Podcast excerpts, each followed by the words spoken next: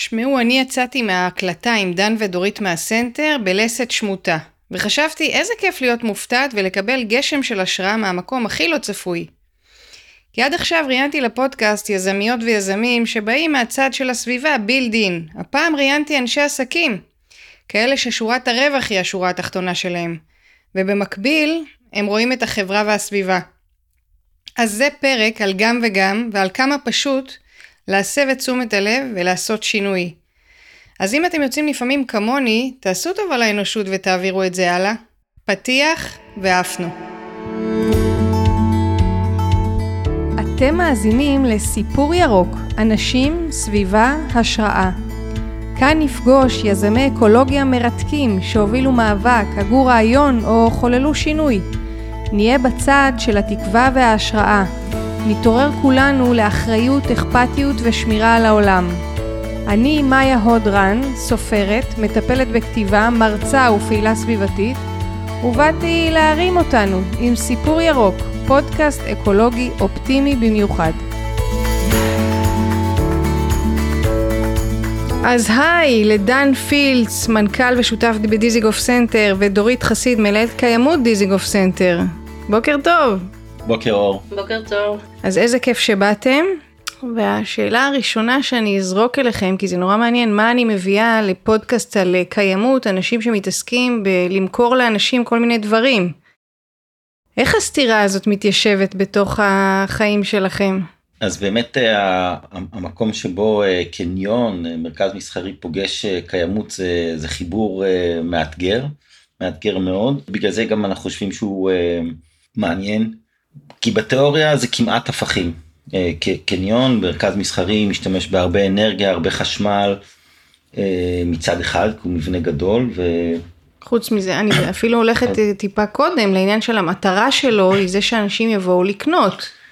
אז זהו, זה נכון, אבל בסנטר אנשים באים לקנות, והסנטר הוא לא משמש כמקום שהוא רק קניון. הוא מקום מפגש לאנשים, הוא מקום לתרבות, הוא מקום לאומנות, הוא מקום להרבה קהילות והרבה צדדים שהם לא רק שופינג. קודם כל גם בשופינג אנחנו מחלקים שופינג שהוא יותר פוזס לסידורים, גם ללכת לקנות במכולת, יש אצלנו סופר ויש אצלנו סופר פארם ויש הרבה דברים שהם כמו קניון שכונתי, לא רק הקניון שהולכים אליו לשופינג. ובסנטר זה מקום מיוחד שבעצם חצי מהעסקים בו הם עסקים שהם פרטיים, עסקים משפחתיים, עסקים של שותפים, ולא רשתות, לא הרשתות הארציות ולא הרשתות הבינלאומיות. לכן הקניות בהם... זה אג'נדה? זה אג'נדה? זה אג'נדה לחלוטין, האג'נדה הזאת יש לה היסטוריה, יש לה סיבות, יש לה סיבות גיאוגרפיות, יש סיבות תכנוניות, אבל בהחלט הכוונה של הסנטר, של הנהלת הסנטר ב-30 שנה האחרונות, לשמור על הגיוון ועל הייחודיות של הסנטר על ידי עסקים קטנים ועסקים מיוחדים. זה חלק לגמרי מהרעיון של לבדל את עצמנו מיתר הקניונים. הסנטר בעצם הוא נפתח ב-77, הוא היה כביכול הקניון הראשון, אז הוא היה אחד, היום יש יותר מ-300. אז וואו. מדיניות איך לשמור על בידול, זה האסטרטגיה. מבחינתנו. וזה חלק מהבידול, אתה אומר. זה בהחלט חלק מהבידול. הסנטר כחלק מהגישה המקיימת שבו היא באמת לאפשר לעסקים קטנים, לעסקים זעירים, לאנשים בראשית דרכם, לפתוח עסק, לפגוש קהל, להתחיל למכור את התוצרת או את הרעיון או את השירות שהם נותנים, וזה באמצעים זעירים, affordable, משהו שכל אחד יכול להתארגן על עצמו ולשלם 100 שקל ליום ולפגוש את הקהל בסנטר. אם יש לך מוצר מעניין או מה למכור. כן. אז זה נכון שבגדול, אם לוקחים את האופנה המהירה, המסות הגדולות מאוד של האנשים ושל הסחורה, אז זה אנטיתזה לקיימות. אבל אנחנו אימצנו את הגישה הזאת במהלך השנים, לא נולדנו איתה, לא הייתה חשיבה כזאת, ומתוך רעיון של למצוא את הדרכים בכל זאת איך אפשר, עדיין שאנשים יצרכו, עדיין ייהנו, עדיין יבלו, עדיין צריך לקנות בגדים, זה אפילו כיף, אבל אחד, זה לא חזות הכל, ושתיים, מוצאים עוד ועוד פתרונות, איך הדבר הזה הוא יותר יעיל, יותר נכון, יותר מקיים. כלומר, פחות אופנה מהירה ויותר אופנת יד שנייה, לדוגמה. יש חנויות כאלה? יש חנויות כאלה בסנטר, יותר ויותר. לאחרונה ממש היה זינוק רציני בכמויות, במסה של הדבר הזה, וזה מוכיח את עצמו מצוין. והחיפוש הזה של עוד דברים שאפשר לעשות אותם אחרת, הוא מניב פירות. זה דרך, זה תהליך, זה לא קורה ביום אחד, אבל אנחנו רואים לזה הרבה תוצאות כבר. באמת, אז איך הומצא התפקיד הזה שלך? מנהלת קיימות, איפה זה, מי הגע את הרעיון הזה בתוך קניון?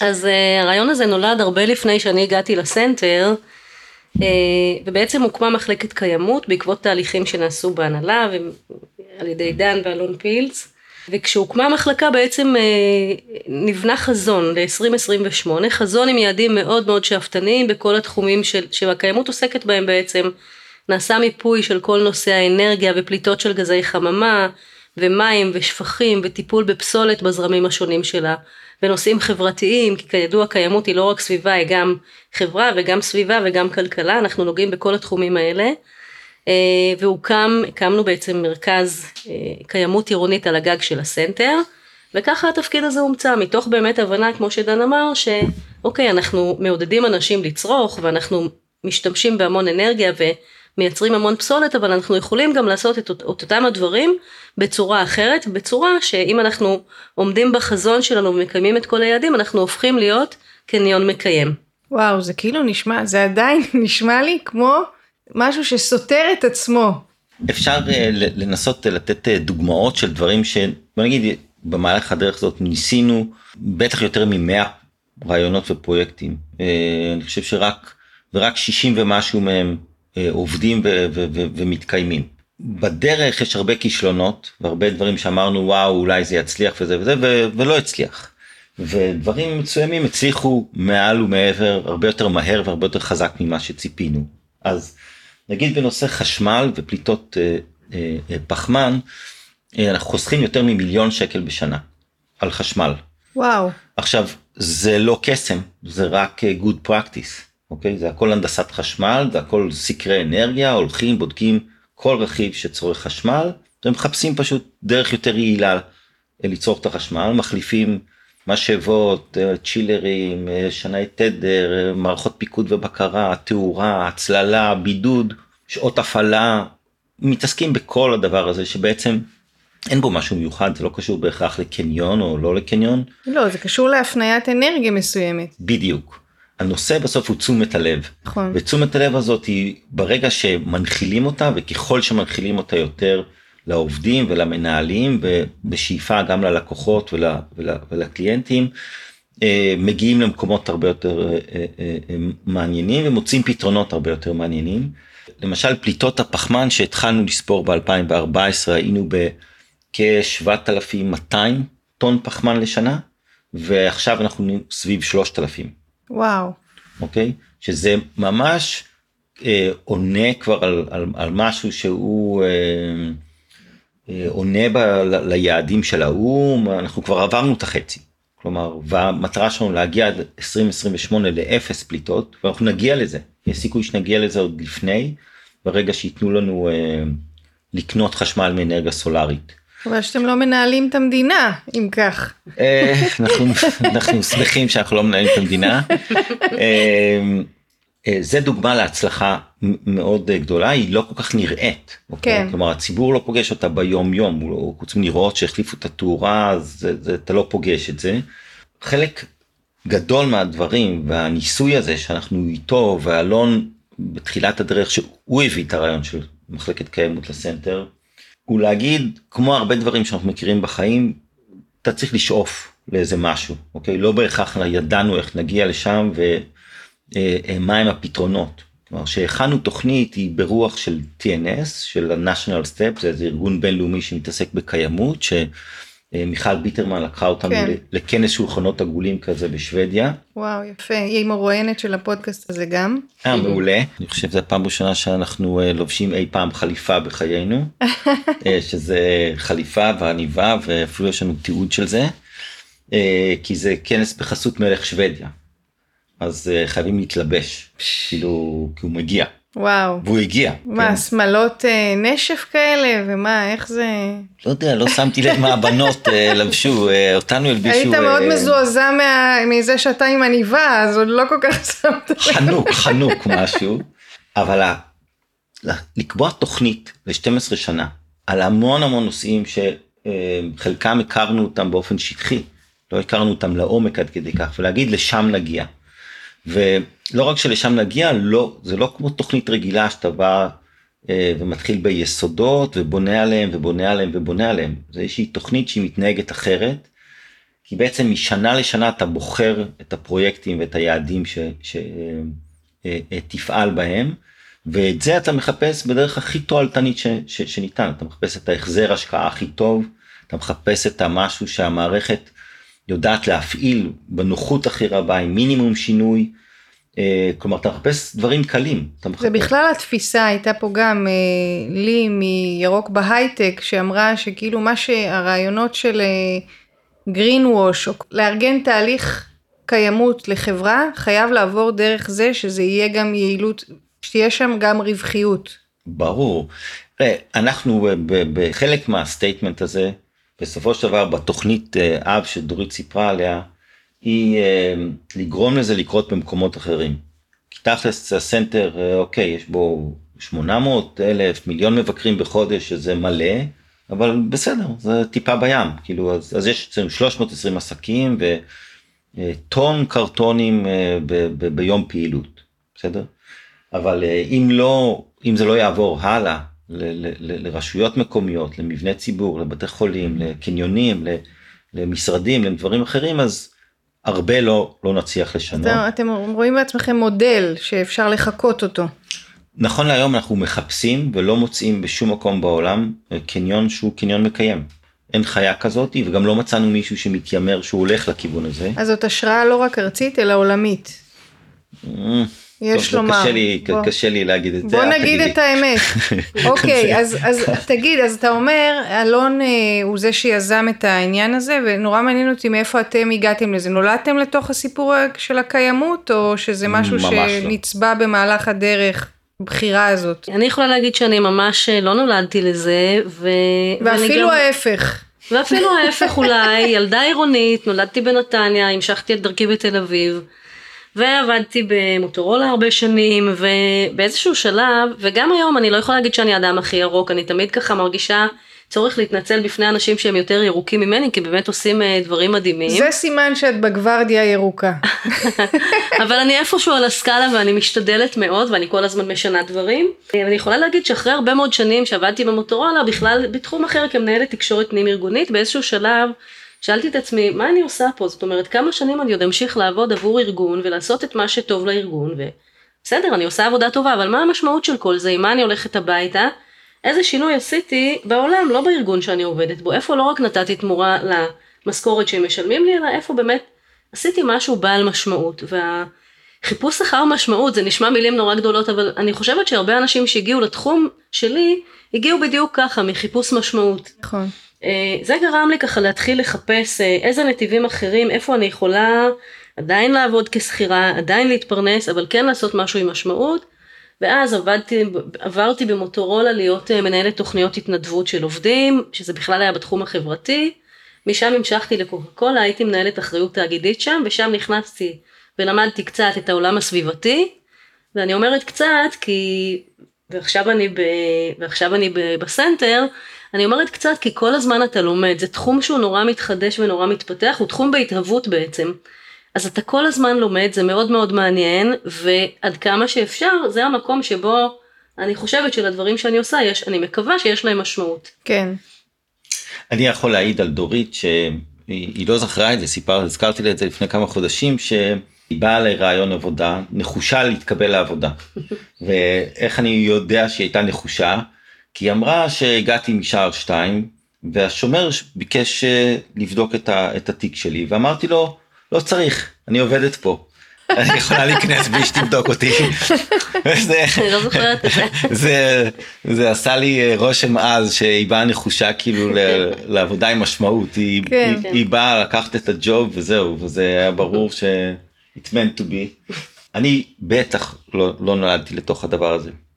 מכל אספקט שהוא, אני יכול להגיד, אני בא מבית שהוא קרניבור, כלומר אני צמחוני היום, אבל אני באתי מבית שהיינו אוכלים בו בשר, כאילו... כל צהריים. ברור, כל צהריים וכל ערב אם אפשר. מה זאת אומרת, מבית של ציידים, לא סתם, אוקיי? כלומר, לימדו אותנו לצוד בעצמנו את התוכן שלנו. אנחנו דור שלישי של עולם עסקים, של נדל"ן, של יזמות נדל"ן, בעיקר בתל אביב. אז מה זאת אומרת לצוד? מה זאת אומרת לצוד?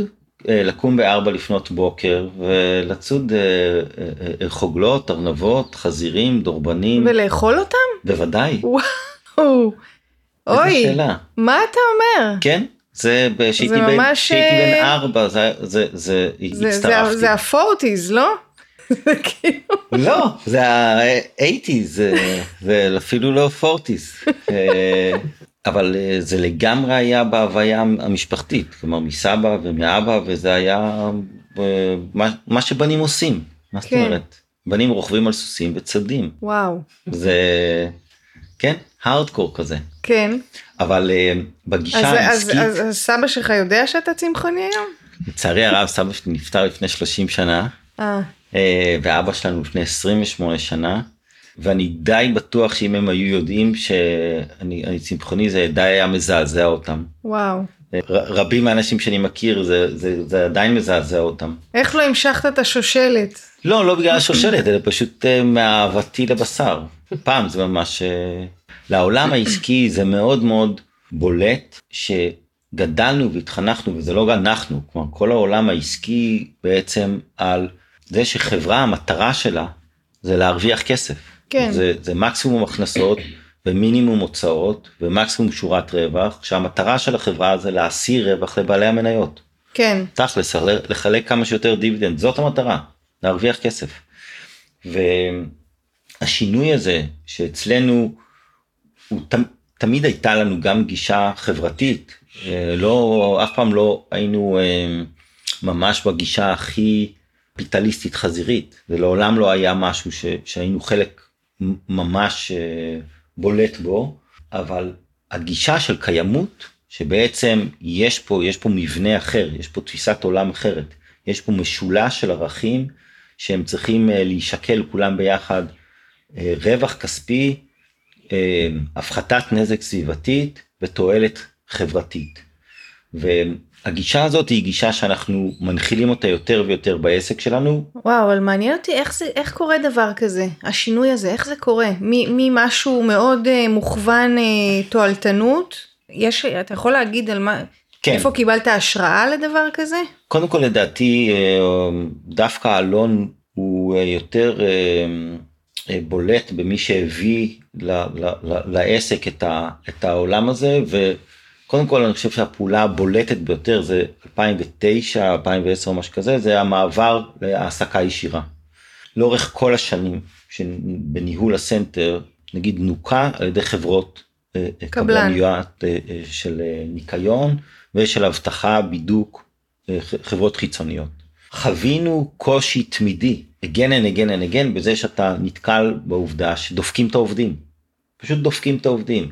יש קבלן, יש לך חוזה מולו, אוקיי, בחוזה הכל בסדר, כתוב שהוא צריך לשמור על כל הזכויות הסוציאליות, והוא צריך לכבד את החוק, וכל הדברים האלה, החברה מכוסה, כל המנהלים הם 10, הם מעולים, רק בפרקטיקה אתה מגלה את זה, שאתה מדבר עם אנשים, שזה בכלל לא עובד ככה. וואו. אוקיי, פתאום אתה אומר, מה זאת אומרת? למה לשנות את זה? אומרים, לא, פיטרו אותי, והגייסו אותי, אבל זאת לא החברה הזאת, אתה רואה, לחברה הזאת יקראו ככה, ועכשיו הוסיפו את אותו שם של החברה, רק 1988. כל מיני קומבינות כדי לא לשמור על ותק? לא לשמור על ותק, לא לשלם חופשות, לא לשלם חלקית, לקזז שעות, לא לתת את ההפסקות בזמן.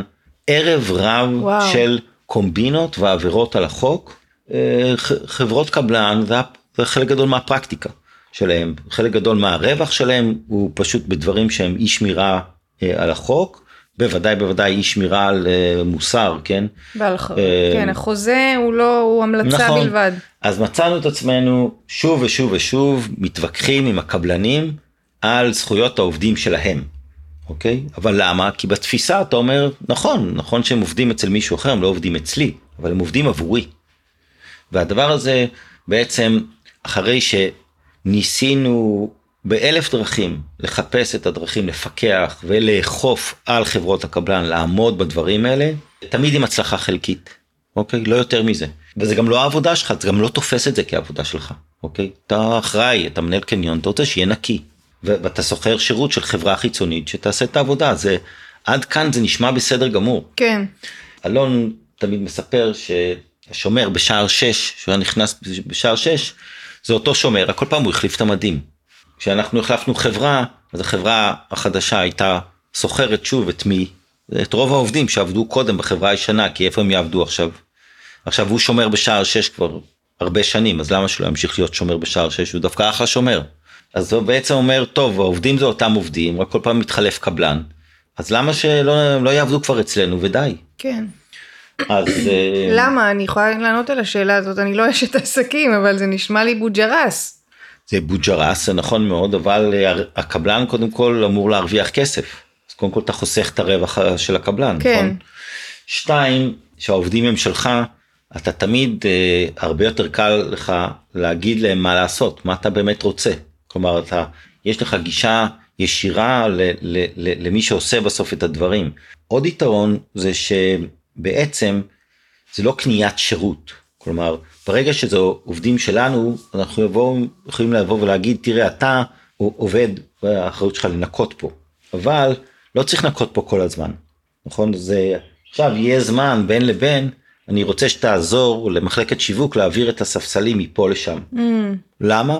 אתה עובד שלי, זאת העבודה, ששכרתי אותך לעבודה, כבר אמרתי, תראה, 90% מהזמן אתה תתעסק בניקיון, אבל 10% מהזמן אתה גם תעזור למחלקת שיווק. Okay. אז היעילות הזאת היא מתאפשרת רק כשזה כבר עובדים שלך, okay. אתה יכול להתחיל לעשות כל מיני דברים, וזה נושאים שפיתחנו אותם מאוד מאוד במהלך השנים, והיעילות הזאת היא מאוד משתלמת מבחינה כלכלית. מה אתה אומר? כן, קודם כל העובדים יש להם בית, יש להם כתובת, כולם מקבלים את אותם מתנות בחג, ויוצאים מאותם ימי כיף, ועושים את אותם הכשרות, אז קודם כל זה מקום עבודה ומשפחה. 2, יש להם כתובת. הרבה פעמים, הבעיה של עובדי קצה במדינת ישראל, אני לא מכיר את הבעיות בעולם, זה בעיות שפה, זה בעיית נגישות, זה בעיית מידע, בעיה של אי ידיעה של הזכויות שלהם בכלל, אבל הרבה פעמים, הקושי הגדול ביותר, הוא נגיד, שמישהו ייצג אותך, שמישהו ידבר בשמך, אוקיי? בעיות מול ביטוח לאומי, או מול קופת חולים, או מול בית חולים, או מול בית ספר, או מול רשות ההגירה, או כל מיני מוסדות, אוקיי? שאתה לא יודע את השפה, ההתמודדות היא איומה. אז לבוא ולהגיד, טוב, מה הבעיה? לקחנו את החוזה העסקה, וקיצרנו אותו לשני עמודים. עורכי דין אמרו, מה, איך אפשר? אפשר. תכתבו בבקשה את העיקרים של הדברים, וזה יהיה ההסכם, ואת ההסכם הזה, לא סתם תכתבו את זה קצר, גם לתרגם את זה ל5 שפות, מה הביג דיל? מה הביג דיל? והמחשבה בהפוך, שאתה אומר, וואו, לך תחתום על הסכם עבודה בפולנית עכשיו. תחתום. אתה יודע על מה חתמת? לא. יש לך ברירה? לא. מה כתוב שם אתה לא יודע, ואם מישהו שומר על מה שכתוב שם, אתה גם כן לא יודע. אז זאת היא המציאות בהפוך. כן. אתה מבין את המציאות הזאת היא, אתה מבין שאפשר לעשות את הדברים באופן שונה. וואי, זה נורא מרשים. אני חושבת, כמה אנשי עסקים חושבים ככה? לא, זה כאילו מפיל מהרגליים, המחשבה הזאת. אני חושב שעדיין מעט מדי, אבל עדיין אני חושב שהדבר הזה הוא מחלחל. וזה לא רק עניין של אנשי עסקים, בגלל שזה נכון במגזר הציבורי, לא פחות מאשר במגזר הפרטי. לגמרי. עיריות, בתי חולים, אוניברסיטאות, כולם מעסיקים אלפי עובדים, האבסורד במדינת ישראל הוא כל כך זועק לשמיים, כי בסופו של דבר לפעמים מדינת ישראל מוציאה מכרזים, שאם אתה קורא את התנאים בהם זכה קבלן במכרז, אז אתה אומר, it doesn't make sense, הוא לא יכול להרוויח. אז או שהוא עובר על החוק, או שהוא מפסיד כסף. לא הגיוני שהוא משתתף מחר במכרז לנקות, לא יודע מה, את האוניברסיטה, והוא יפסיד כסף, נכון? אז הוא כבר ידאג להרוויח כסף בדרך אחרת. נכון מאוד.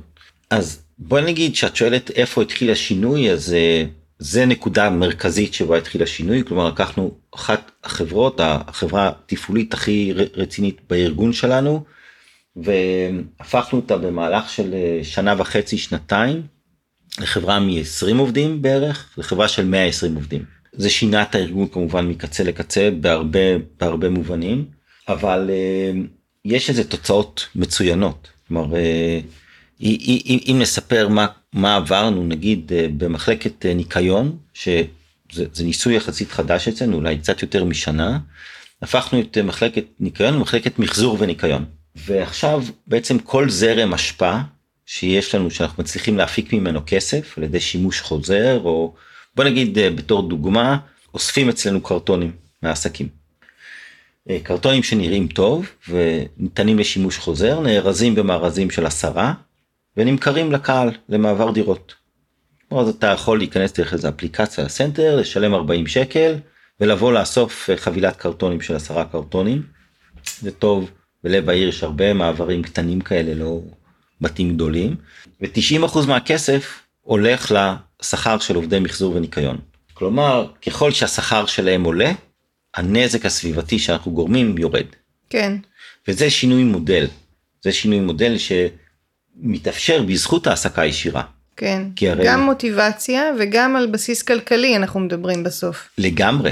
כי בסופו של דבר, ככל שאנחנו נצליח להפיק רווחים, הכנסות, מתוך זרמי השפעה, והדבר הזה הולך לעובדי מחזור וניקיון, השכר שלהם עולה. נגיד עם 200 שקל, זה בערך עוד שקל לשעה. המטרה המוצהרת היא להגיע לבונוסים של 1,000 שקל לחודש. אוקיי? משמעותי. כן, בינתיים השיא שהגענו אליו הוא 280 שקל לחודש. כלומר, אנחנו עוד מאוד מאוד רחוקים, אבל אנחנו גם באמת בתחילת הדרך. כן, אבל זה יפה, כי על כל דבר שאתם אומרים פה, אתם מדברים על חלום, על איזשהו חזון שיורה, וואו, גבוה, ומטפסים לשם. נכון, אותו הדרך. זה בעצם השיטה שהרבה פעמים אנחנו יודעים, אני אתן דוגמה למשהו נגיד שלא הצלחנו להתקדם בו בכלל, אוקיי? ביעדים שלנו זה לחסוך 30% במים, אוקיי? ואני לא יודע אם חסכנו 3% במים, לא חושב שיש לנו, שהצלחנו לחסוך במים, אולי אפילו גדלנו במים בגלל שיש לנו יותר ויותר צמחייה. עכשיו, הרעיון הוא די פשוט והוא קל, והוא קיים בהרבה מקומות בעולם, וזה שימוש במים אפורים. כן. רק במדינת ישראל, הרגולטור הוא נגד. משרד הבריאות לא מאפשר לנו לעשות מאגרים של מים אפורים. לא יאמן. זה יאמן, זאת המציאות שאנחנו חיים בה. אני בטוח שזה ישתנה. אז החלטנו שאנחנו לא משקיעים את הזמן והאנרגיה שלנו בדון קישוטיות. אוקיי? אפשר היה להילחם כל חודש, כל שבוע, במשרד הבריאות, ולנסות בדרך ציבורית, ובכל מיני דרכים, לנסות לדחוף אותם לדבר הזה. גם כאן זה לא התפקיד שלנו, אוקיי? כלומר, בואו נתעסק במה שאנחנו יכולים, במה שהוא כן בשליטה שלנו, כן במשהו שיש סיכוי שנצליח בו, ושהמדינה תגיע למים אפורים, ניישם את זה. אני מקווה שזה יקרה לפני 2028, כדי שנספיק לעמוד בתוכניות שלנו. כן. הרעיון הוא לנסות להתקדם במה שאפשר. כן. ויש כל כך הרבה מה לעשות, שלא חסר לנו. כן. אז הזכרת את העניין של הצמחייה, אז בואו נדבר על הגג של דיזנגוף סנטר. על הגג הירוק. בשמחה, אני רוצה רק להגיד עוד מילה דווקא על הצד הכלכלי. את הזכרת קודם נושא של גרינווש, ותכף אני אגיע לגג. ובעצם בגרינווש בעולמות של אחריות תאגידית וכולי, מדברים בדרך כלל על זה שזה לא גרינווש, כשהפעולה נעשית בתוך ליבת העסקים של הארגון. זאת זאת אומרת, אם יש לך ארגון שעושה X, ואתה תורם לאיזשהו כפר נוער, או לא יודעת, וזה לא קשור לעיסוק שלך, אולי זה לא גרינוש, אבל זה לא בדיוק העבודה האמיתית שאתה צריך לעשות. אבל מה שעושים בסנטר בעצם, אם נסתכל רגע גם על הפן הכלכלי וגם על הפן הירוק, שהם הולכים יד ביד לדעתי, אז אני חוזרת רגע לדוגמת האנרגיה שדן נתן, ההפחתת אנרגיה, זה נעשה בהמון דרכים, למשל אחת הדרכים, או אחת הדרכים להפחית גזי חממה, פליטות, זה בעצם המעבר לשימוש בגז. כל החשמל, בערך 10 מיליון קוטש בשנה, כל החשמל שהסנטר צורך, כמות אדירה, בעצם אנחנו מקבלים את החשמל שלנו מאשדוד אנרגיה, לא מחברת חשמל. החשמל שם מיוצר מגז טבעי. כשחברת חשמל מייצרת גז, היא מייצרת מפחם, מגז ומעוד כל מיני דלקים, מזוט, ובעצם יש שם רמת פליטות מסוימת שהיא הרבה יותר גבוהה מייצור מגז טבעי. אני לא אומרת חלילה שגז טבעי זו אנרגיה ירוקה, ממש לא, יש שם פליטות, אבל הרבה פחות פליטות. אז הסנטר בעצם לפני די הרבה שנים כבר עבר לצרוך את כל החשמל שלו מאשדוד אנרגיה. אז אם נסתכל על הצד הכלכלי, גם הפחתנו פליטות וגם הפחתנו כסף. אם נסתכל רגע על הצד של המקום שלנו כמודל, כמופת, כדוגמה, הרבה עסקים באים, או ארגונים גדולים, מגיעים אלינו המון המון קבוצות וחברות, תכף נדבר על זה לסיורים, והם שומעים על הסיפור של הגז. אם מישהו אחר הרים את הכפפה ועשה את זה, אני חושבת שלא, אבל אנחנו מציגים את זה ואנחנו מציעים את זה, ולמעשה זה מהלך שהוא לא מאוד מאוד מסובך, כי התשתית היא אותה תשתית, לא החלפנו תשתית שמזרימה את החשמל, רק עשינו את העסקה בצורה אחרת, מול גוף אחר. אני אגיד עוד מילה על הפן הכלכלי, כשאנחנו מדברים על קיימות כמשולש של חברה, סביבה וכלכלה, אז תמיד כשמגיעים סיורים, אנשים שואלים אותי, אוקיי, חברה, אנחנו מבינים סביבה, אבל למה כלכלה? אז הרעיון הוא בעצם שאתה לא יכול להיות בר קיימא, אתה לא יכול לשרוד אם אתה לא כלכלי. כי אם אתה מנהל מודל פילנטרופי, שבו אתה מחבק עצים, נחמד, תורם כסף, יגיע משבר, ואתה תגיד, אוקיי, היה נחמד, אבל אנחנו לא יכולים יותר לעמוד בזה. ואני רוצה ללכת למשבר המשברים, הקורונה. בקורונה, קניונים היו רוב הזמן סגורים, קושי עסקי מאוד גדול, קושי כלכלי וכו'. ודווקא מחלקת קיימות, שאפשר היה להגיד, אוקיי, זה היה ניסוי נחמד, אבל סוגרים את המחלקה. דווקא מחלקת קיימות ייצרה הכנסות חדשות, ופיתחה דבר חדש, שהוא בעצם בית ספר לקיימות. בית ספר לקיימות נולד מזה שבתי הספר בקורונה היו צריכים מרחבים לימודיים, כוח אדם, תכנים, הם היו צריכים לפצל את הכיתות בעצם לקפסולות, לשתי קבוצות כל כיתה, וחיפשו פתרונות, ואז אנחנו הצענו, פנינו למנהל החינוך של עיריית תל אביב, למנהלות בתי ספר שכבר עובדות איתנו שנים בפרויקט ט"ו בשבט, שנדבר עליו עוד מעט, ואמרנו להם, בואו, יש פה מרחבי לימוד, יש לכם שתי אופציות, או שתבואו ללמוד על הגג שלנו במרכז לקיימות שעוד לא דיברנו עליו, תבואו, שבו חינם עם התלמידים, או שתקנו מאיתנו, עם המדריכים שלנו, מערכי שיעור והעשרה בתחום של קיימות בכל התחומים, ובעצם מה שקרה בסוף השנה הזאת, למדו אצלנו 9 בתי ספר. וואו. כשאני אומרת למדו, זה אומר שהגיעו נגיד כל כיתות ג', כל כיתות ד', כל כיתות ה', ל12 מפגשים, 10 מפגשים, אחת לשבוע, ממש למידה מסיבית. אנחנו גייסנו עוד 10 מדריכים על אלה שהיו לנו, פיתחנו איזה 20 מערכי שיעור בנושאים של דבורים, עטלפים, חקלאות עירונית, טיפול בפסולת, צמצום בזבוז מזון ועוד ועוד ועוד. כשבעצם מה שיש לנו על הגג זה מרכז לקיימות עירונית, שיש בו בדיוק את הפסיליטיז האלה, יש בו כברות דבורים של דבוראות ביודינמית, גידול דבורים בדרך הטבע, יש בו חווה חקלאית שמגדלת ירקות בשיטה הידרופונית, ומציעה עוד פתרונות לחקלאות בתוך העיר, שזה נושא קיימותי מאוד מאוד חשוב. יש בו משתלת עצים שעושה לנו קיזוז פחמני, בעצם אנחנו כל שנה בט"ו בשבט שותלים, יחד עם הילדים בתי הספר בסביבה, 1,500 עצים. ברחבי תל אביב? אנחנו שותלים אותם, מגדלים אותם על הגג, הילדים שותלים על הגג, ויש לנו שם תינוקיית עצים, שבה אנחנו מטפחים את העצים במשך שנה, ואחרי שנה כשהם נהיים ברי שתילה, אנחנו תורמים אותם לשתילה ברחבי הארץ, לשתילת קבע, והעצים האלה בעצם סופחים פחמן, בכמות שהיא מקזזת חלק מהפליטות שלנו. כן. אז בעצם בכל הפסיליטיז האלה שיש לנו על הגג, מרכז הקיימות, שם הקמנו את בית הספר, הכשרנו כמה חנויות להיות כיתות, אבל בעצם הלמידה אצלנו בבית הספר היא מאוד פעילה, היא מאוד דינמית, זאת אומרת יושבים אולי רבע שעה בכיתה, ואז הולכים לבקר בכברות, עושים תצפית על הדבורים, עושים נרות מדונג של דבורים, הולכים לחווה החקלאית, כותפים חסות, לומדים על pH בתוך זאת אומרת, לומדים גם כימיה, גם היסטוריה, גם גיאוגרפיה, גם קיימות בכלל, נוגעת בכל התחומים, אז בעצם בית הספר לקיימות הוא גם עושה שימוש בכל מרכז הקיימות שיש לנו על הגג, הוא גם מהווה מקור הכנסה למחלקת הקיימות ולסנטר, וגם מעביר את החזון והבשורה שלנו להרבה מאוד ילדים, שהם מחר בבוקר יהיו האנשים שינהלו פה את המדינה ואת העולם. וואו, זו ממש השפעה כזאת שמחלחלת מלמטה. כן, בהחלט. צריך להגיד שבית הספר נוסף על בעצם חלק מהמטרות שלנו, כשדיברנו קודם על החזון ועל כל הנושאים שאנחנו נוגעים בהם, אז חלק מהמטרה זה גם להעביר את החזון הלאה, לא רק לארגונים עסקיים אחרים, אלא גם לציבור הרחב.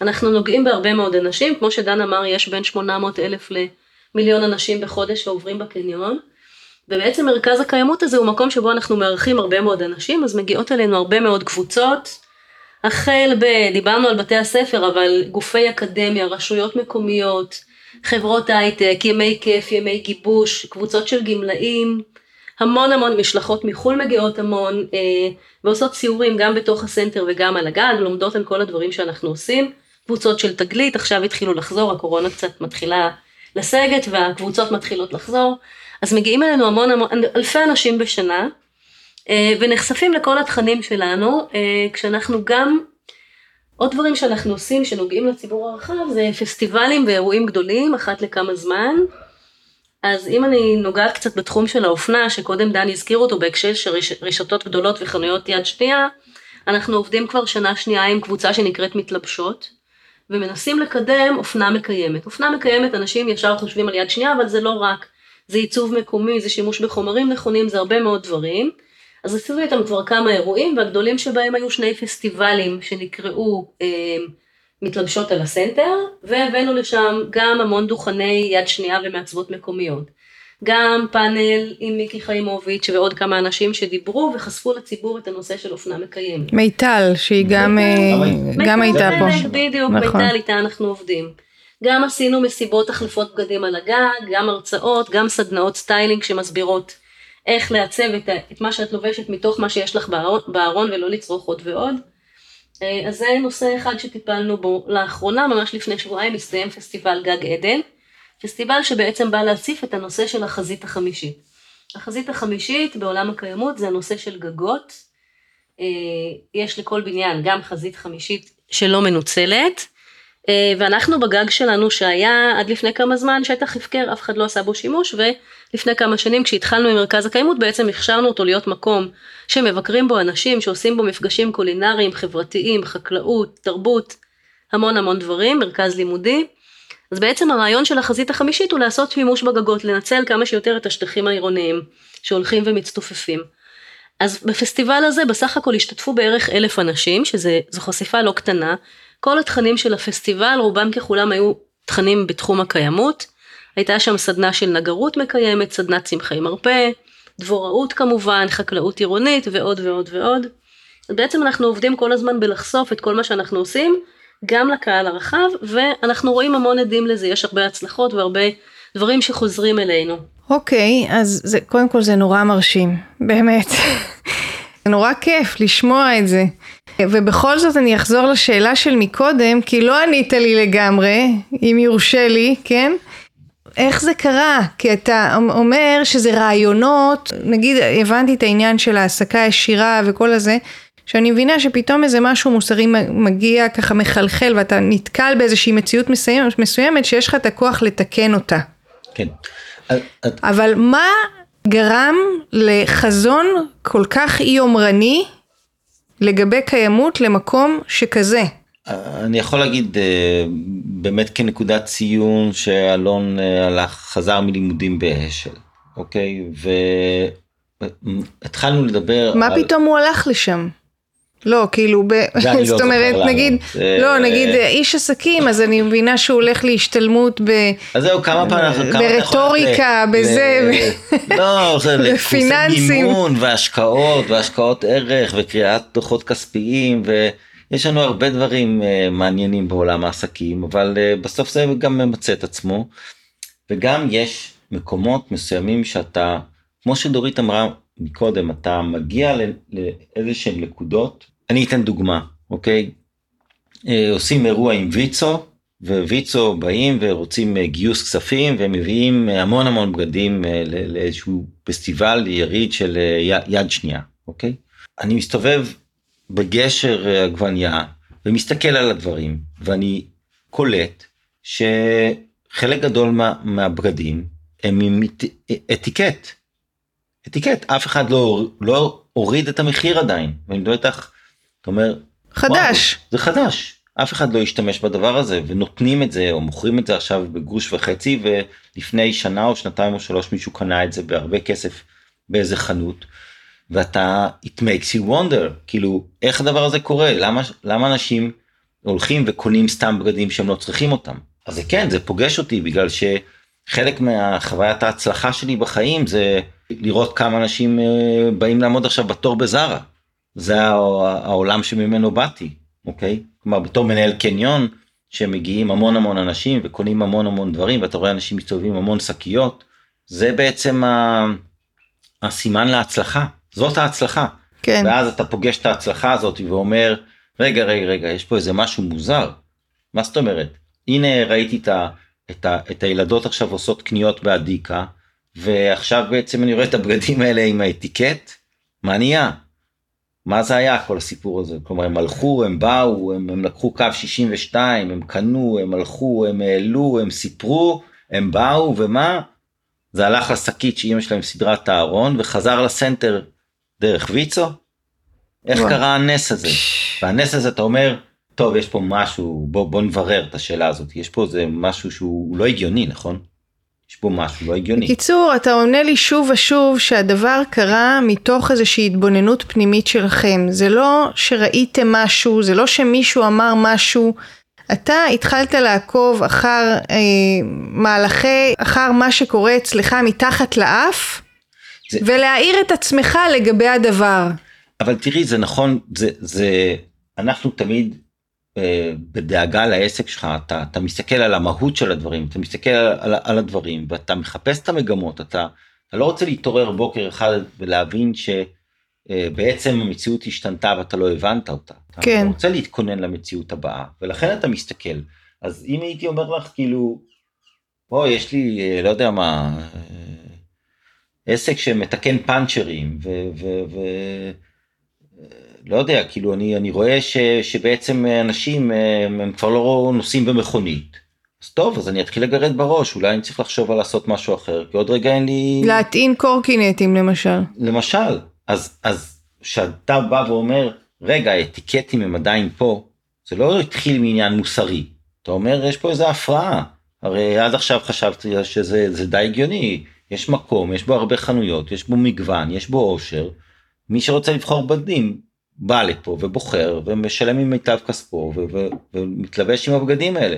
אבל אם בסוף הוא לא לובש את הבגדים האלה, אז אתה מתחיל לתהות, האם יש פה משהו שהוא לא הגיוני. זהו, זה בעיקר אתה מתחיל לתהות, כי נראה לי שרוב בעלי העסקים לא תוהים, זה פשוט לא מעניין אותם, באמת. תראי, רק עכשיו, השנה, אנחנו עובדים על שינוי השפה התקשורתית שלנו, והמסרים המרכזיים שלנו בתור מרכז מסחרי, ונתחיל לדבר על הדברים האלה כלפי הקהל הרחב ביתר סט, אוקיי? אבל בעצם מחלקת קיימות יש לנו כבר 7 שנים. אז שאת אומרת רק אתם, קודם כל לא חושב שרק אנחנו, אבל באמת חשיבה שכאילו מקדימה את זמנה, הרבה פעמים היא טעות קשה, אוקיי? ולכן אנחנו... באמת לא שמנו את הדבר הזה בחזית השיווק שלנו, יחסי הציבור שלנו. כי אתה אומר, מי מבין את זה? מי רוצה, איזה מין שטויות, על מה מדברים בכלל? מי אכפת לו בכלל? מה זה הפליטות פחמן האלה? מי זה מעניין? כן. תן לי פרסומת, 1+1, מה אתה, כאילו... מסתבך. כן, מה אתה, לאן הלכת? אז אנחנו רואים שהדבר הזה הוא כן פרסומת, פוגש, ויותר ויותר אנשים מבינים שהם מחפשים משהו אחר. כן. שזה כן משנה להם, זה כן אכפת להם. אנחנו עובדים עם שנה שלישית ברציפות, על פרויקט עם סטודנטים משנקר. שנקר בעיצוב אופנה, יש קורס לשנה שלישית, שקוראים לו איתחול מחדש. איתחול אופנה. איתחול אופנה? אוקיי. ובעצם הסנטר מערך את התחרות של סוף השנה בין הסטודנטים, ויש תצוגת אופנה ומציגים את העבודות, אחר כך יש שבוע או 10 ימים תערוכה שאפשר לראות את המוצגים, את מה שהם השיגו, וסטודנטים מקבלים מלגות, אוקיי? 3 מלגות של 5,000 שקל, הסטודנטים מצטיינים, והרעיון הוא אופנה, בלי חומר חדש, בלי בזבוז. ממה שיש. ממה שיש, אוקיי? אז יכול להיות שהיום מעט אנשים מבינים את הדבר הזה, ומעט אנשים זה חשוב להם, שיש חברות אופנה שאתה שולח להם מה שקנית באינטרנט, אתה שולח בחזרה כי אתה לא רוצה את זה. יש בנות שמזמינות בגדים, הן מזמינות אותם ב3 מידות. כלומר, מי שיושבת מול מחשב, בוחרת עכשיו משהו שהיא קנתה באתר מחירות בינלאומי, ומכיוון שהיא לא בטוחה מה המידה ואיך זה יישב עליה בדיוק, אז היא תזמין large, medium ו-small. אותה חולצה בדיוק. למה? כי המשלוח בחינם. אז היא מקבלת את הבגדים אליה, היא מודדת אותם, והיא מחזירה 2, כי היא לא צריכה 3. היא תקבל החזר כספי על הדבר הזה. עכשיו, הדבר הזה... קורע לב. כן, in a way, שאתה מבין, זה שינוע של כל הדבר הזה, זה אריזה, זה נורא והיום. ואתה גם שומע שיש חברות,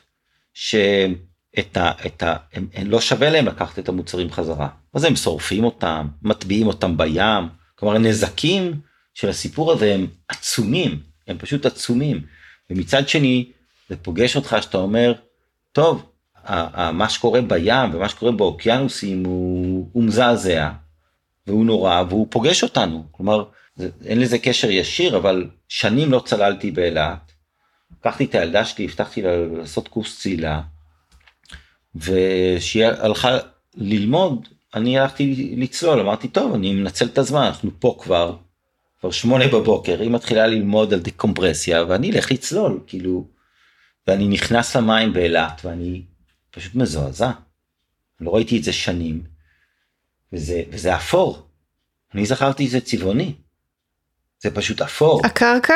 המים עצמם, המוגים, אני לא יודע מספרית, אבל זה לא פחות ממה שאני זוכר, מה שאני זוכר לא קיים, כן, לא ראיתי את זה 20 וכמה שנה, לא קיים, השמדנו את זה, כן, אוקיי, אותי זה מזעזע, זה מזעזע לא באיזה משהו מוסרני כזה, אלא פשוט זה היה יפהפה, וזה איננו, אז אני רואה ושומע, ויש יותר ויותר אנשים, וזה בא מהדור הצעיר, שאכפת להם, הם לא מעוניינים להיות בסיפור הזה, הם מבינים את המשמעות של זה, הם מבינים שזה פוגש אותם, והם לא רוצים את זה.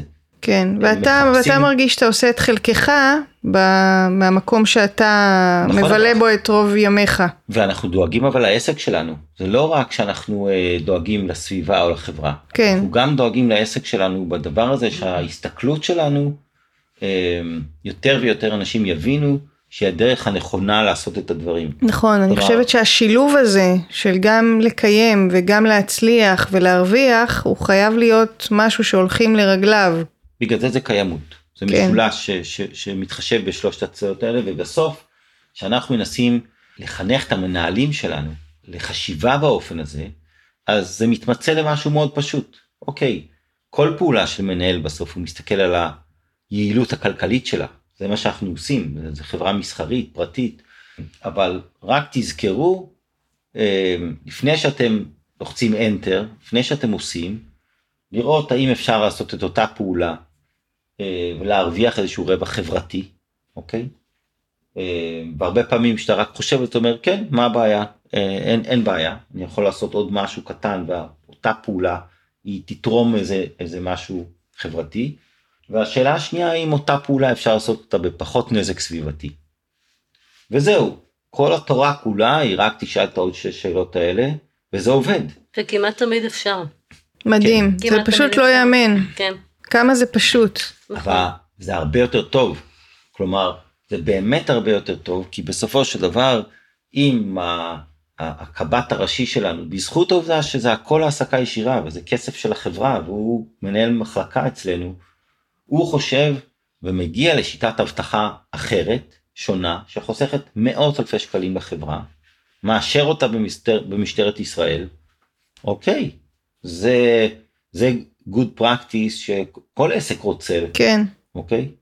אז זה נשמע נורא אופורי, ואני רוצה רגע לנעוץ סיכה רגע, ולשאול האם יש באמת מקומות שבהם בין מה שהציבור רוצה וריצוי הלקוחות פוגש את החזון המוטרף שאתם מביאים פה. אני אתן אולי דוגמה, אירוע שיווקי מהמם, יפהפה, מוצלח בצורה בלתי רגילה, שהשבטנו אותו. זה פסטיבל בלונים שהתקיים בפסח, הוא התקיים שנתיים, והוא היה מהמם, צבעוני, יפהפה, מלא יצירה ואומנות ואושר רב של אלפי על אלפי על אלפי ילדים. באמת, היצירות עם הבלונים, יצירות ענק, כאלה של עשרות מטרים בחללים בסנטר, מתחמים חווייתיים, קירות צילום, לימדנו ילדים לפסל בבלונים, אבל אני מדברת על משהו שנגיד יקיים חודש, 3 שבועות, ואולי היו בו, אני יודע מה, 1,000-1,200 ילדים ביום. אממה, הכל מבלונים. כן. אוקיי? ודורית באה, מלחמת עולם. היא הזדעזעה, ובאותו יום נפתחה מלחמת העולם השלישית, בין מחלקת שיווק למחלקת קיימות בדיזינגוף סנטר. וזה לא צחוק, זה כאילו זה היה ממש... מלחמת עולם. ממש כאילו, ואתה בסתירה, אתה בסתירה מוחלטת, כלומר אתה אומר... מה זאת אומרת? לא, אני אבטל, עד שאתה מוצא אירוע שיווקי מוצלח וטוב ועובד וכיפי והכל ובתקציבים, כלומר הכל סבבה. כן. חוץ מזה שזה מלא בלונים, עשרות אלפים. כן, לי יש חברה שטוענת שהילדים, כשלפני שהיו לי ילדים, היא אמרה לי, הילדים שלך יהיו מסכנים בימי הולדת, אז זהו. והם לא כאלה מסכנים. זה טוב שאת אומרת ימי הולדת, אבל רגע, לפני שאני מגיעה בדיוק לימי הולדת, שאנחנו עושים על הגג, אני רוצה להגיד משהו על מלחמת הבלונים, אלה דילמות מאוד גדולות, כי גם עסקית וגם כמו שדן אומר, אירוע מאוד מוצלח שהיה כמה שנים, ואני הרעה באתי ופוצצתי את הבלון, אבל יש פה גם דילמות יותר עמוקות מזה, שמי שעובד בתחומים האלה יבין אותי. בא מנהל השיווק והוא צודק, הוא אומר לי תקשיבי, כל הדבר הזה של הבלונים בסוף, אני מפוצץ את כל הבלונים, אני עושה מסיבת פיצוץ בלונים, אוסף את כל הבלונים לשני שקים, וכמות הפסולת הזאת היא כאין וכאפס, לעומת כמות הקרטון, שכשעשיתי פה עיר מקרטון, הייתה פי 1,000 יותר פסולת, ובסוף, בשורה התחתונה, זה לא באמת כזה מזיק. ואני אומרת לו, הוא אומר לי, תביאי לי הוכחות. עכשיו, הוא נותן לי, הוא הביא לי מאיגוד הבלונאים שבארצות הברית, שהם עושים את זה מעץ הגומי, וזה בכלל חומרים טבעיים וזה...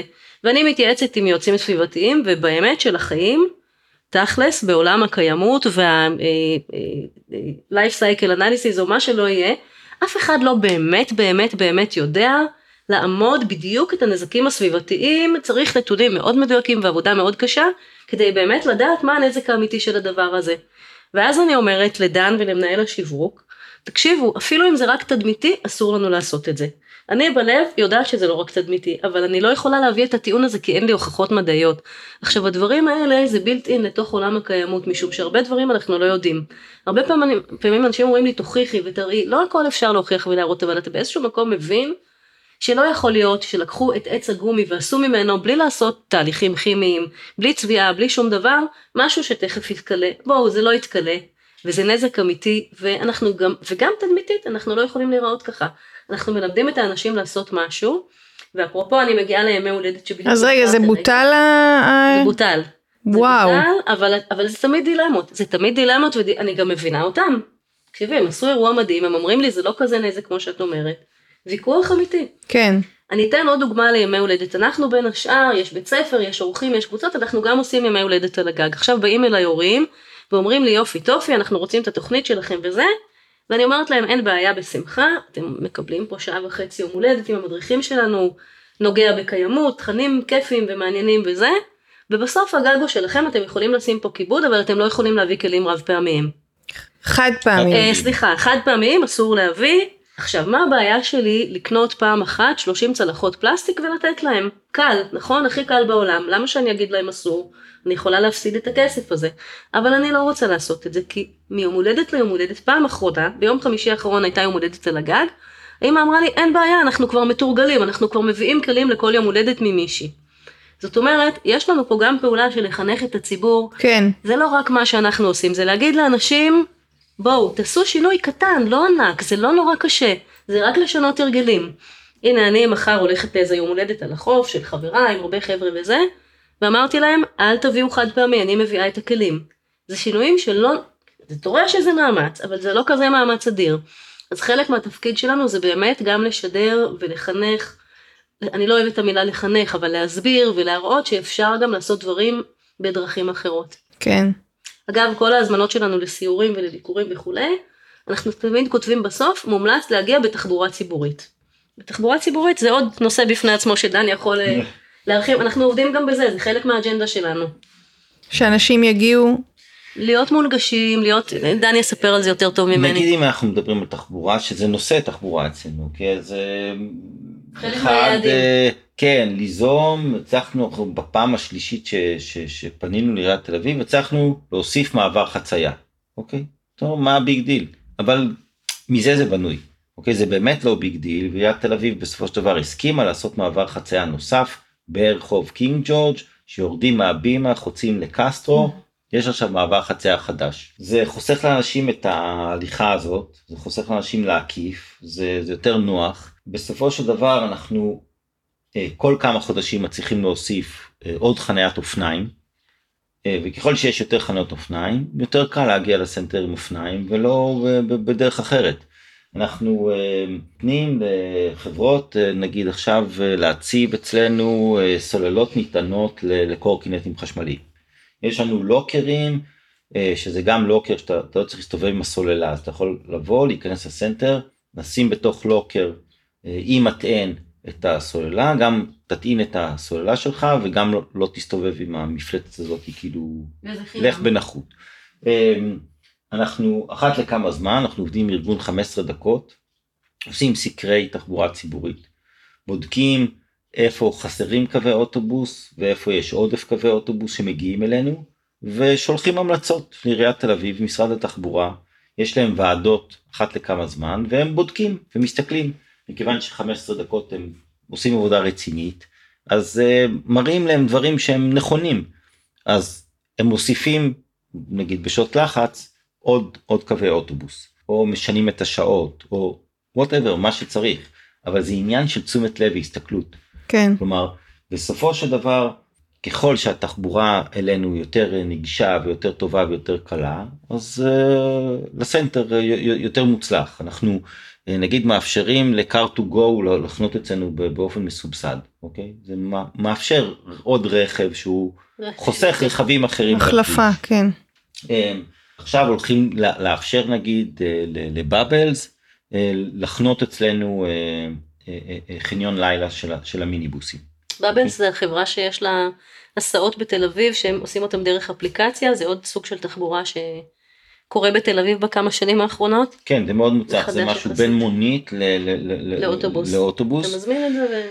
בעצם, אבל זה דוגמה למשהו שמצד אחד לנו יהיה עוד הכנסות, כי אנחנו הולכים להזכיר חניון תפעולי שלא משמש אותנו כמעט לכלום בלילה, אז זה שימוש בתשתית קיימת, ומקבלים על זה שכר דירה. שזה גם קיימות, לנצל את כל מה שיש לך. נכון. ולנצל שטחים, זה גם קיימות. ולהרוויח כסף.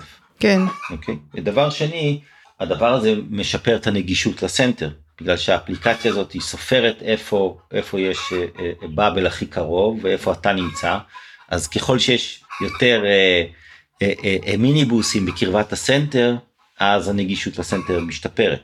כן. וגם כל בוקר יצאו מהסנטר, וגם כל צהריים יעשו את ההחלפת נהגים שלהם בסנטר. אז זה משפר לנו כאילו גם בבוקר וגם בצהריים, בצורה ניכרת את הנגישות של באבל. הכי יפה, מכיוון שהם מעבירים חלק מהחניית לילה שלהם אלינו, הם צריכים שמישהו ישטוף את הרכבים. אז אנחנו דואגים לעוד עבודה יחסית סופר מתגמלת לעובדי הניקיון שלנו. כי התשתית קיימת, יש לנו עמדות שטיפה של פחים, הם הולכים לשמש לעמדות שטיפה של מיניבוסים. יפה. אותה תשתית, אותה מים, אותו מערכת ביוב וניקוז, שעכשיו היא תשמש, אז עובדים יוכלו בתורנות כל יום לשטוף מיניבוס, והכמה מאות שקלים האלה, בסופו של דבר, לעובדי קצה, זה דבר משמעותי. כן. אפשר להם להסתכר הרבה יותר משכר מינימום. יוצא לכם לשמוע תגובות של אנשים לכל המהפכים האלה, או שזה, אתה אמרת שהרוב הוא בלתי נראה, אבל יש אנשים שכן שמים לב? בטח. אני אגיד את זה בשני מישורים, ואולי דן יחשוב על עוד מישור.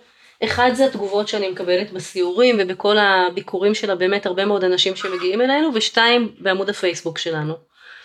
אז בסיורים כמובן אנשים מאוד מאוד מתפעלים, ואומרים בערך את מה שאת אמרת, בהתחלה לא מאמינים ואחרי זה מתפעלים, ואחרי זה, וזה החלק שלי הכי חשוב, לוקחים הביתה משהו קטן לעשות. סתם למשל, אם אני אספר על התיכון החברתי שלמד אצלנו, שאלתי בסוף השנה את הבחור שמולו אני עובדת מהתיכון, את המורה שהוביל את הפרויקט הזה, מה הם עשו עם כל מה שהם למדו? זו סיפר לי שהם בנו מערכת הידרופונית בחצר של בית הספר, ואז אמרתי לו, אבל רגע, עכשיו החופש הגדול, מי מטפל בזה? אז הוא אמר לי, יש לי תלמידה שבאה פעם בשבוע מהבית במיוחד לטפל במערכת, זאת אומרת, היא גם למדה את השיטה, היא גם ימצאה את זה, היא גם עושה עם זה דברים הלאה. אני אקח עוד דוגמה של ילדים ואני אעבור למבוגרים. אז בילדים, דן קודם הזכיר לי שהוא דיבר על אופנה ועל סקרים ועל לבדוק מה, ועל אטיקטים וכל זה. באחד מהשיעורים, המשימות של הילדים היו ללכת ולשאול אנשים בקניון, הם הלכו בקבוצות ושאלו, הרעש הזה של התרנגולות, ברגע זה לא יקרה באולפן רגיל. זה נהדר. זה רק פה. זה מוסיף לנו, זה ממש כיף. כן, לא, רק מי שתהה, מה זה הצרחות בזה, זה לא הילדים שלי, אלא התרנגולות בחצר. הם גם קופצות על החלון וזה נורא יפה. אז הילדים, כשהם הולכים לשאול את האנשים בקניון, אז המשימה שלהם זה לראות אנשים עם שקיות, ולשאול אותם, א', מה קנית, ב', כמה קנית, ג', האם תשתמש בזה, וד', מה תעשה בסוף, אחרי שתגמור להשתמש בזה, מה תעשה. עכשיו התשובות נורא מעניינות, והילדים ממש שמים לב לזה, א', הרבה אנשים אומרים שהם לא בטוחים שהם השתמשו במה שהם קנו, שזה מדהים. והרבה אנשים, כששואלים אותם מה תעשו עם זה בסוף, אז הם או שהם לא יודעים או שהם יזרקו, אבל, ופה אני מגיעה לתגובות של הילדים, כשאיזו אישה, אני הייתי עם אחת הקבוצות האלה, איזו אישה אמרה להם על הבגדים, שהיא בסוף תתרום את זה לויצו, אז הם אמרו לה כל הכבוד. אחר זאת אומרת, הם כבר הפכו את עצמם למחלקי ציונים, ולמעריכי ערכים, ואחר כך הם גם עושים על זה דיון בקבוצה, והם לומדים מזה, הם מגיעים למסקנה. שכולנו כנראה קונים יותר מדי, ואתה רואה את זה בכל מיני דברים, או בשיעורים אחרים, כשאמרתי משהו על הדבורים, ואותה ילדה השתתפה בשיעורים קודמים, אז היא אמרה, אבל הדבורים מצילות לנו את העולם, היא ממש נבהלה, כי היה משהו על הדבורים שהן נכחדות, אז הילדים באיזשהו מקום, אני מקווה, מפנימים חלק מהדברים. כן, הם קולטים הכי טוב. הם קולטים הכי טוב, וגם הפרקטיקה של השיעורים שלנו היא מאוד מאוד מעשית, אנחנו תמיד נוגעים במה הם עושים בחיים הפרטיים שלהם. אנחנו תמיד נותנים להם משבוע לשבוע משימה שבועית. כמו לשאול שאלה את המבוגרים, מה אוכלות הדבורים? שרוב האנשים לא יודעים שהדבורים אוכלות דבש. וכשאנחנו רודים דבש, אנחנו בעצם לוקחים להם את האוכל שלהם. זה כל מיני דברים קטנים שהילדים גם מחנכים את המבוגרים וגם לומדים בעצמם. ואם אני אדבר על תגובות של מבוגרים בסיורים, אז יש הרבה מאוד התפעלות, יש סיורים שמסתיימים במחיאות כפיים. הרבה אנשים באים לשאול אחר כך איך אפשר לעשות את זה ומה אפשר לעשות ומחפשים. מבקשים טלפונים או פרטים של הספקים שלנו, של כל מי שעובד איתנו על הגג, כדי לעשות גם את אותם דברים.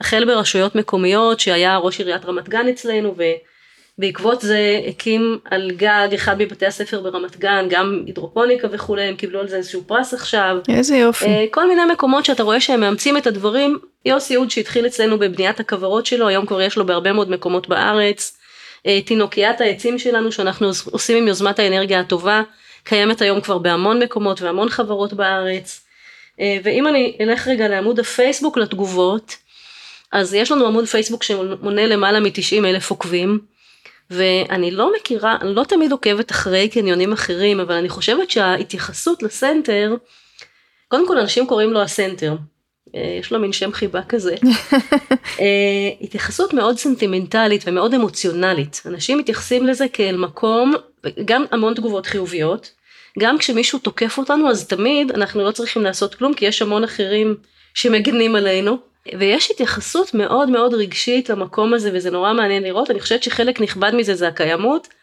אבל גם לא רק הקיימות כקיימות פר אקסלנס, אלא כל הרוח והאווירה והאופי הקיימותי שיש למקום הזה, הם אלה שמביאים להתייחסות הזאת לסנטר. לפני שהתחלנו את הרעיון, דיברתי עם חברה שאמרתי לה שאתם באים, תל אביבית, אז היא אמרה, תגידי להם שאני 30 שנה בתל אביב, וזה המקום שאני הכי אוהבת להסתובב בו, ואין עליו. תודה. אנחנו מתקרבים לסיום, אז אני אשמח לשאול, ככה יש לנו פינה בפודקאסט הזה שנקראת תחזית אופטימית, ואני רוצה ככה לשאול לאן אתם רואים את החזון הזה של הסנטר, מפיץ את עצמו, או איפה אתם רואים את עצמכם ואת מה שאתם עושים, בטווח הארוך, אם הכל אפשרי ואין גבולות. אני מאוד מאוד אשמח אם באמת נמצא פתרונות לכל הבעיות שיש, כלומר אלה ששמנו לעצמנו, שבאמת נמצא פתרונות לכל זרמי ההשפעה והפסולת שלנו. יש לנו היום חוג אחד של נגרות מפסולת בניין, שיהיה לנו גם לאיך יוצרים, לא יודע מה, מחר בובות, או איך מתקנים אופניים, או איך בונים את החדר של הילד מתוך הדברים האלה, אבל בעצם לנסות לסגור את המעגלים כמה שניתן. זה מקום אחד, שהסנטר יהיה מקום שפשוט נסגרים בו מעגלים, שנסגרים בו מעגלים באופן שבו אני בא מהבית עם דברים שקניתי פעם, ויש להם שימוש אחר, תם זה זיכוי לקנות את הדבר הבא. כזו השכרה של דברים שאתה לא צריך אותם, אתה צריך אותם מעת לעת. אני אשמח שבעצם הדברים שאנחנו עושים היום, והם בתחילת דרכם או בפרקטיקה שאנחנו כבר יודעים שזה עובד, שזה פשוט יונוחל בעוד הרבה מקומות. כלומר שיום אחד עיריית תל אביב טוב תגיד, וואלה, בעצם גם אנחנו קונים קומפוסטרים, ואנחנו לוקחים את שוק הקרמל עכשיו, ובמקום ש... באה משאית כל יום ולוקחת את כל הפסולת הזאת לקבור אותה בנגב, ראינו את הקומפוסטר התעשייתי בסנטר, סבבה, אנחנו קונים 6 כאלה לשוק הקרמל. יש לכם קומפוסטר תעשייתי?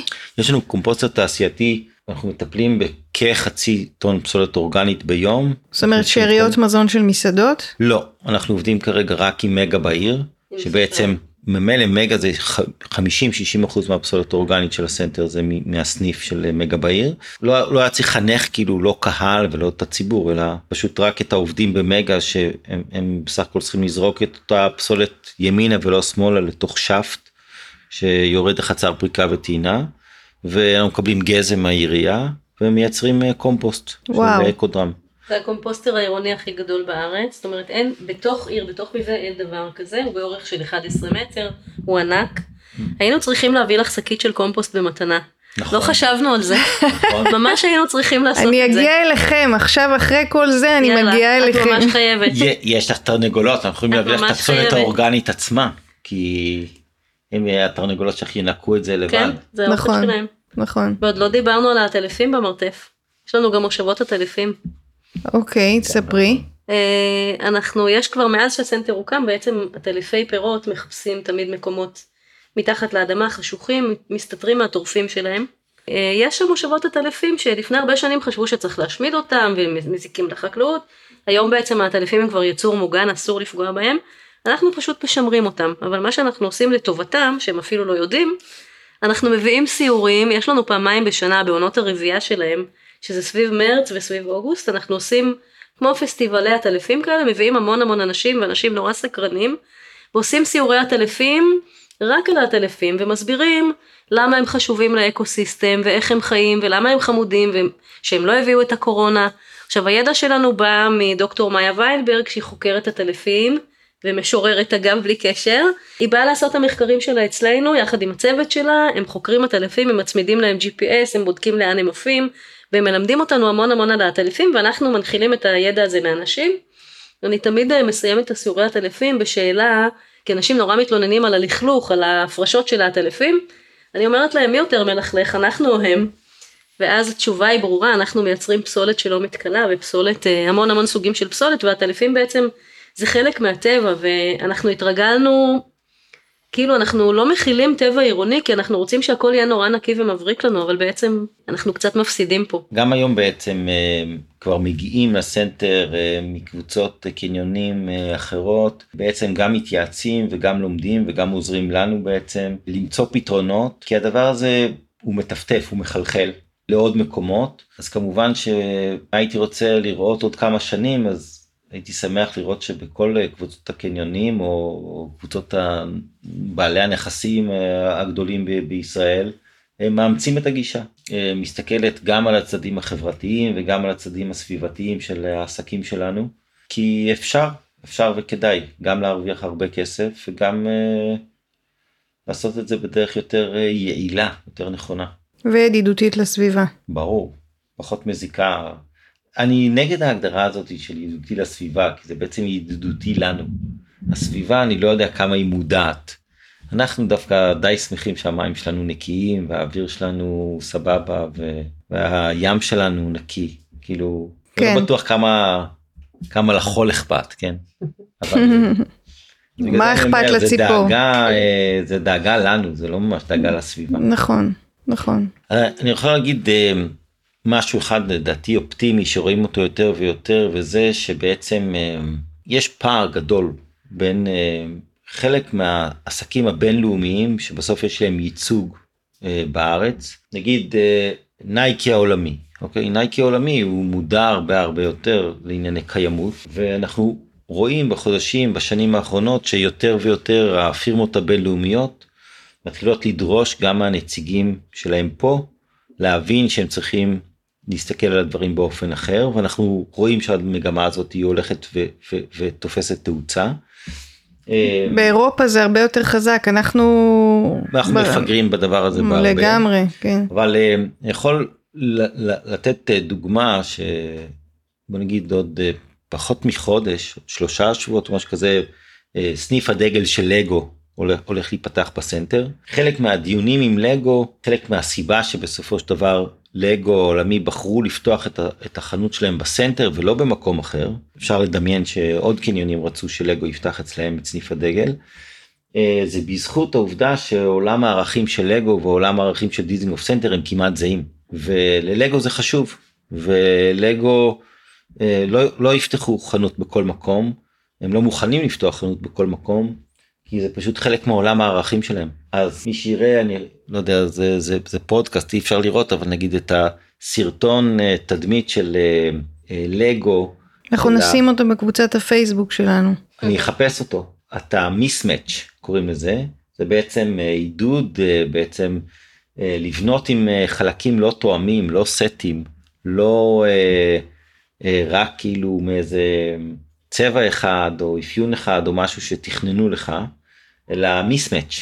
הסרטון של מיסמץ' הוא אפשר היה למחוק את כל מה שכתוב בו, וזה יכול להיות סרטון תדמית של דיזנגוף סנטר לגבי ילדי הסנטר. זה בדיוק הקבלה אחד לאחד, אתה רואה את זה, אתה אומר, זה שלנו בכלל הדבר הזה. זה יופי. וכל מה שזה נולד להראות זה להעביר את המסר של קבלת האחר והשונה, ולראות את היופי שבזה, ואת המגוון, ואת העושר, אבל יש מקרים שבהם זה לא עובד כל כך חלק, זאת אומרת יש עסקים שאתם צריכים לשכנע אותם, להסביר להם. יום יום אנחנו במלחמות על פסולת, יום יום אנחנו במלחמות על קרטונים, יום יום אנחנו ב... זה רוטינה יומיומית. אוקיי, יש מוכר בחנות עכשיו, והוא לוקח את הקרטון, ומבחינתו זורק אותו לפח. כאילו, למה, כאילו עכשיו הוא צריך לטרוח, ולשים את זה פה ואת זה פה, או לטרוח, ושהקרטון לא יירטב, כי ביקשנו שהקרטון יישאר יבש. בסוף זה גורם לו תרחה. אתה צריך להגיד לו, תשמע, זה חבל. הקרטון הזה עכשיו... העובדי מחזור וניקיון של הסנטר יכולים להרוויח עליו 3 שקלים, אז עזוב, אל תרטיב, תשים את זה לחוד, אבל זה מאבק יומיומי. כי אנשים באו לזכור חנות, והם פתאום מקים בהם תורה שהם לא התכוונו לקבל. כן. גם. מול העסקים אנחנו די בתחילת הדרך, זאת אומרת, דני הזכיר את הפירמות הגדולות, אבל יש המון עסקים, יש 320 עסקים בסנטר, חלק מהם קטנים, חלק גדולים, ממש כל האפשרויות קיימות שם, ובעצם החנויות לא כפופות לנו, אנחנו לא יכולים לחייב אותם ולא להכריח אותם, אנחנו יכולים להמליץ, לעודד, לשכנע, להציע, אז בינתיים זו גזרה שלא כל כך הצלחנו בה, זה די קשה, אבל יש לנו כל מיני תוכניות קדימה לעתיד, גם לעתיד הקרוב, איך לגייס עוד ועוד עסקים, ותמיד יש את ה-early adapters האלה, את אלה הם הראשונים להצטרף ולהתגייס וכן מבינים את העניין, ואנחנו נכניס גם אותם למעגלי ההשפעה שלנו לגמרי. זה ייקח עוד זמן, אבל אין ספק שזה יקרה. יש לכם איזה משפט לסיום? אני נזכרת במישהי שפעם שאלה אותי באחד הסיורים, אחרי כל מה שאת אומרת על הקיימות, האם עכשיו לא היה קניון, האם היית מקימה קניון מחדש? אמרתי לה, בוודאי, זה לא שלא צריכים להיות קניונים, להפך. אנחנו צריכים להמשיך לחיות, לבלות, לצרוך, לעשות את כל מה שאנחנו עושים.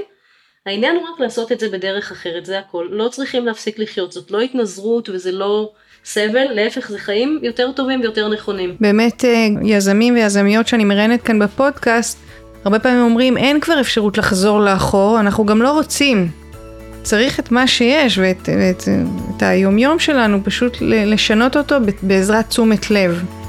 אז אני מרגישה שגם הפודקאסט הזה הוא חלק משינוי תשומת לב תודעתי, שאנחנו הולכים אליו. 100%. אז דן פילץ ודורית חסיד, תודה רבה שבאתם, היה כיף נורא לראיין אתכם. תודה שאירחת אותנו. סיפורים מאחורי הקלעים אפשר למצוא בקבוצת הפייסבוק של סיפור ירוק. אני הייתי מאיה הודרן, ואני מאחלת לנו שנהיה טובים לעצמנו, לזולת, לעולם. עד הפרק הבא ובכלל.